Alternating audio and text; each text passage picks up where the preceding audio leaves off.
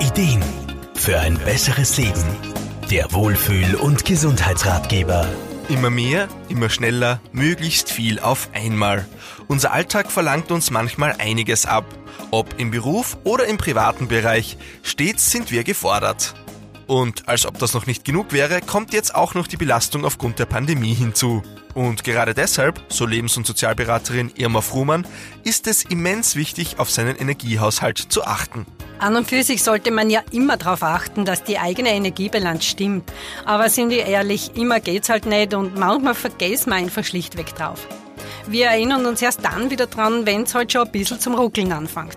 Meistens ist aber gerade das schon ein Signal, dass der Energiespeicher im roten Bereich ist. Höchste Zeit, einen Gang runterzuschalten und diesen wieder aufzufüllen.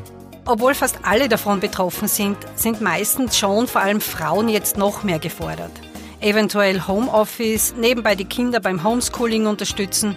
Naja, und der Haushalt macht sich halt auch nicht von allein und da kann es dann schon einmal zu viel werden. Sich persönliche Oasen der Ruhe zu schaffen, Orte, wo man seine Batterien wieder aufladen kann, sind gerade in Zeiten wie diesen wichtiger denn je. Und natürlich geht es darum, seinen ganz persönlichen Kraftstoff zu finden.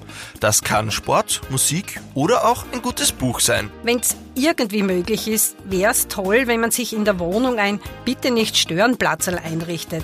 Und das sollte wirklich nur als Rückzugsort genutzt und das klingt jetzt vielleicht ein bisschen komisch, auch verteidigt werden. Geht das nicht, dann sich so einen Platz in der Natur suchen.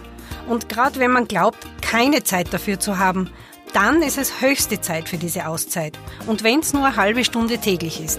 Sich Ruhepausen zu gönnen, ist gerade in herausfordernden Zeiten wichtiger denn je. Gut auf sich zu schauen, ist nichts anderes als gesunde Selbstfürsorge und hat nichts mit Egoismus zu tun. Sind wir gut in Balance, sind wir nicht nur leistungsfähiger, nein, wir können auch mit Spannungen und Konflikten besser umgehen. Das tut nicht nur uns selbst, sondern auch unserem Umfeld gut. Markus Koppatsch, Serviceredaktion. Der Wohlfühl- und Gesundheitsratgeber. Jede Woche neu